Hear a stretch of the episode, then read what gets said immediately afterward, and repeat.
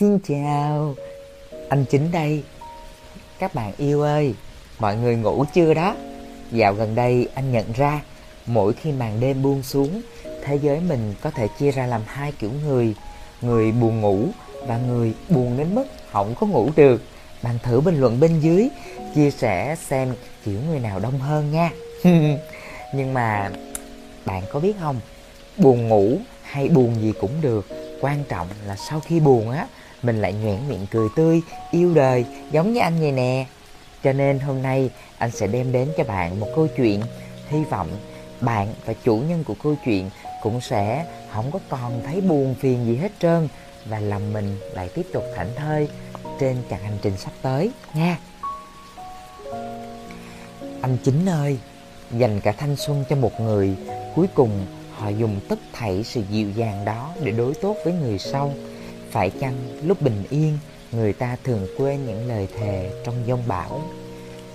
Thanh xuân của em à em biết, chẳng bao giờ anh có thể nghe được những suy nghĩ này. Nhưng em vẫn có đôi lời muốn nói với anh. Em đã nghĩ thông rồi, dừng lại là lựa chọn tốt nhất. Chúng ta thật ra không còn gì để hối tiếc. Anh từng yêu em em cũng đã từng yêu anh. Phải là anh hối hận vì không chọn cùng em đi đến cuối cùng vì em chắc chắn anh sẽ không thể gặp được ai như em lần thứ hai. Nhớ phải thay em chăm sóc tốt cho bản thân nhé.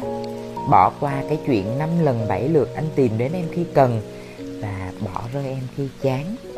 Em mặc kệ dù là đúng hay sai, vì từ đầu đến cuối đều là em tự nguyện chọn. Yêu anh là thật, vì anh rơi lệ cũng là thật. Dù sao đi nữa, anh vẫn mãi là thanh xuân của em. Quãng đời còn lại chỉ mong anh đừng chối bỏ. Anh và em đã từng là chúng ta. Anh chính ơi, Lúc em đang ngồi gõ những dòng này, Trời Đà Nẵng bất chợt mưa. Ào một cái, Em chẳng làm kịp gì cả. Mặc kệ luôn đống quần áo đang ướt nhẹp dưới hiên nhà, Em ghét mưa. Ghét lắm luôn ý. Chẳng hiểu sao mỗi lúc trời mưa, Tâm trạng em lại tồi tệ vậy chứ. Có lẽ vì mưa khiến em nhớ đến những chấp niệm về cậu ấy khi nào mưa mới tạnh anh nhỉ? Xung quanh em bây giờ bao trùm là bóng tối và nỗi nhớ Và cả tiếng mưa nữa. Cảm giác này thật sự không có dễ chịu một tí nào.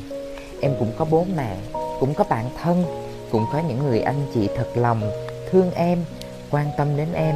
Nhưng tuyệt nhiên em không muốn kể ra những cảm xúc của mình vào lúc này cho bất kỳ ai.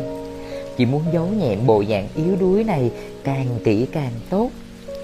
Trong mắt họ, em luôn là cô gái yêu đời và hay cười. Nhưng anh à, ngày hôm nay em đã bị đánh gục hoàn toàn thật rồi. Là vì cơn mưa bất chợt hay vì đống quần áo dành cả buổi sáng để hì hụi giặt nay lại rủ rượi ngoài kia anh nghĩ Những đêm khó ngủ thế này, em luôn tìm đến những video của anh. Cái thanh âm trầm trầm, chậm rãi đó từ lâu đã trở thành liều thuốc an thần hữu hiệu vỗ về cho những vụn vỡ nơi đáy tim em. Hôm nay, cho phép em lại tìm đến anh, nhờ anh cất giúp em những thứ cảm xúc tiêu cực này, anh nhé. Em hứa, ngày mai khi trời lại nắng, em sẽ lại cười. Em hứa. Thương chúc anh chính, liều thuốc tâm an của em mỗi ngày sẽ có thêm nhiều cảm xúc để tưới mát những tâm hồn đang sức mẻ đôi phần như chúng em sớm lành lặn trở lại.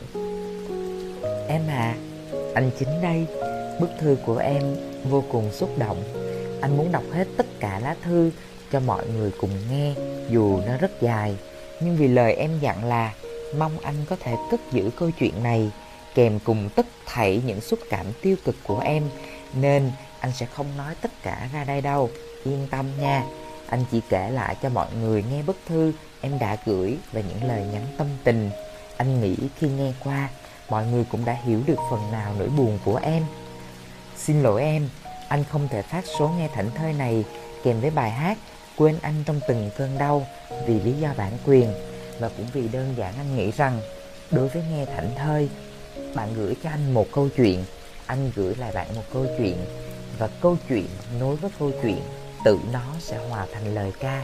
Như vậy là quá đủ rồi thông cảm cho anh nha.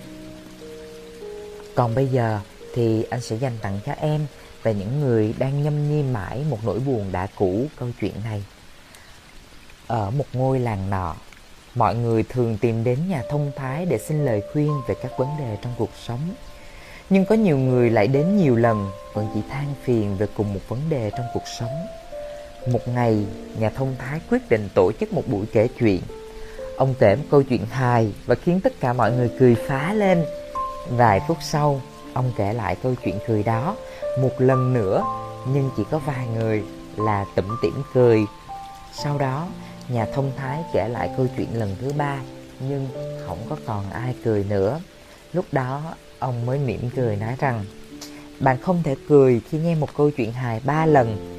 Vậy tại sao bạn lại khóc vì cùng một vấn đề nhiều lần đến như vậy?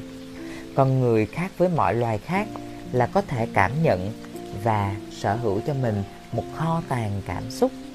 Trong đời, ai cũng có ít nhất một lần trải qua những nỗi đau, đau về thể chất hay tinh thần, hoặc tệ hơn là cả hai.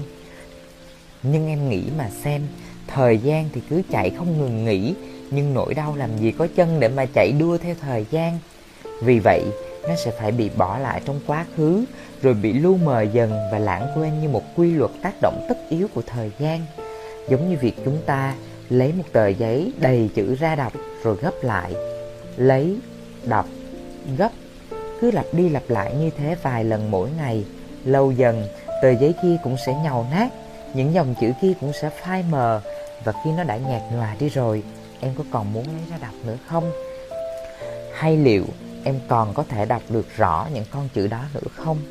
Lo lắng, sợ hãi, không giải quyết được vấn đề gì cả và những nỗi buồn sẽ chỉ mang lại tiêu cực mà thôi. Hãy cứ lạc quan lên, không cần cố gắng chịu đựng, cứ đem nỗi buồn ra chia sẻ, ngắm nghía như một kỷ niệm xưa. Từ một lúc nào đó, như câu chuyện hài không còn gây cười nữa, em sẽ thấy nỗi buồn của em giờ đây cũng thôi không có còn buồn nữa. Cuốn sách lật mãi cũng hết trang, nỗi buồn cũng phải có điểm dừng. Ta hãy thử khám phá những điều mới lạ đang thay đổi xung quanh, như việc đọc một cuốn sách mới, trải nghiệm những cảm xúc mới. Có lẽ cũng vì muốn dành cho bản thân một yêu thương khác, nên anh ta chẳng còn bận tâm vì những kỷ niệm thương yêu một thời khi xưa nữa. Cũng bởi vì tất cả đã qua, mà với anh ta đã qua thì nghĩa là đã cũ. Sẽ chẳng ai muốn khơi gợi lại nỗi đau bao giờ, đúng không em? Thế thôi em cũng hãy sống như vậy đi. Và việc em cần làm lúc này là đừng nhìn về phía đằng sau ấy nữa, em cứ việc hạnh phúc tiến về phía trước mà thôi. Cảm ơn vì đã ủng hộ và dành nhiều tình cảm với chính show như vậy. Thương chúc em sức khỏe và bình an ở trong tâm hồn của mình. Tất cả các bạn đang lắng nghe số thảnh thơi này, xin hãy chia sẻ đến những người thân yêu của bạn, những ai mà bạn nghĩ rằng khi nghe xong số này, tự nhiên họ cảm thấy bình yên để buông một vài thứ nặng trĩu ở trong lòng. Nhớ ủng hộ chính show để tụi anh tiếp tục đồng hành cùng bạn vào những buổi tối không thể nào dịu êm hơn nha. Bye bye.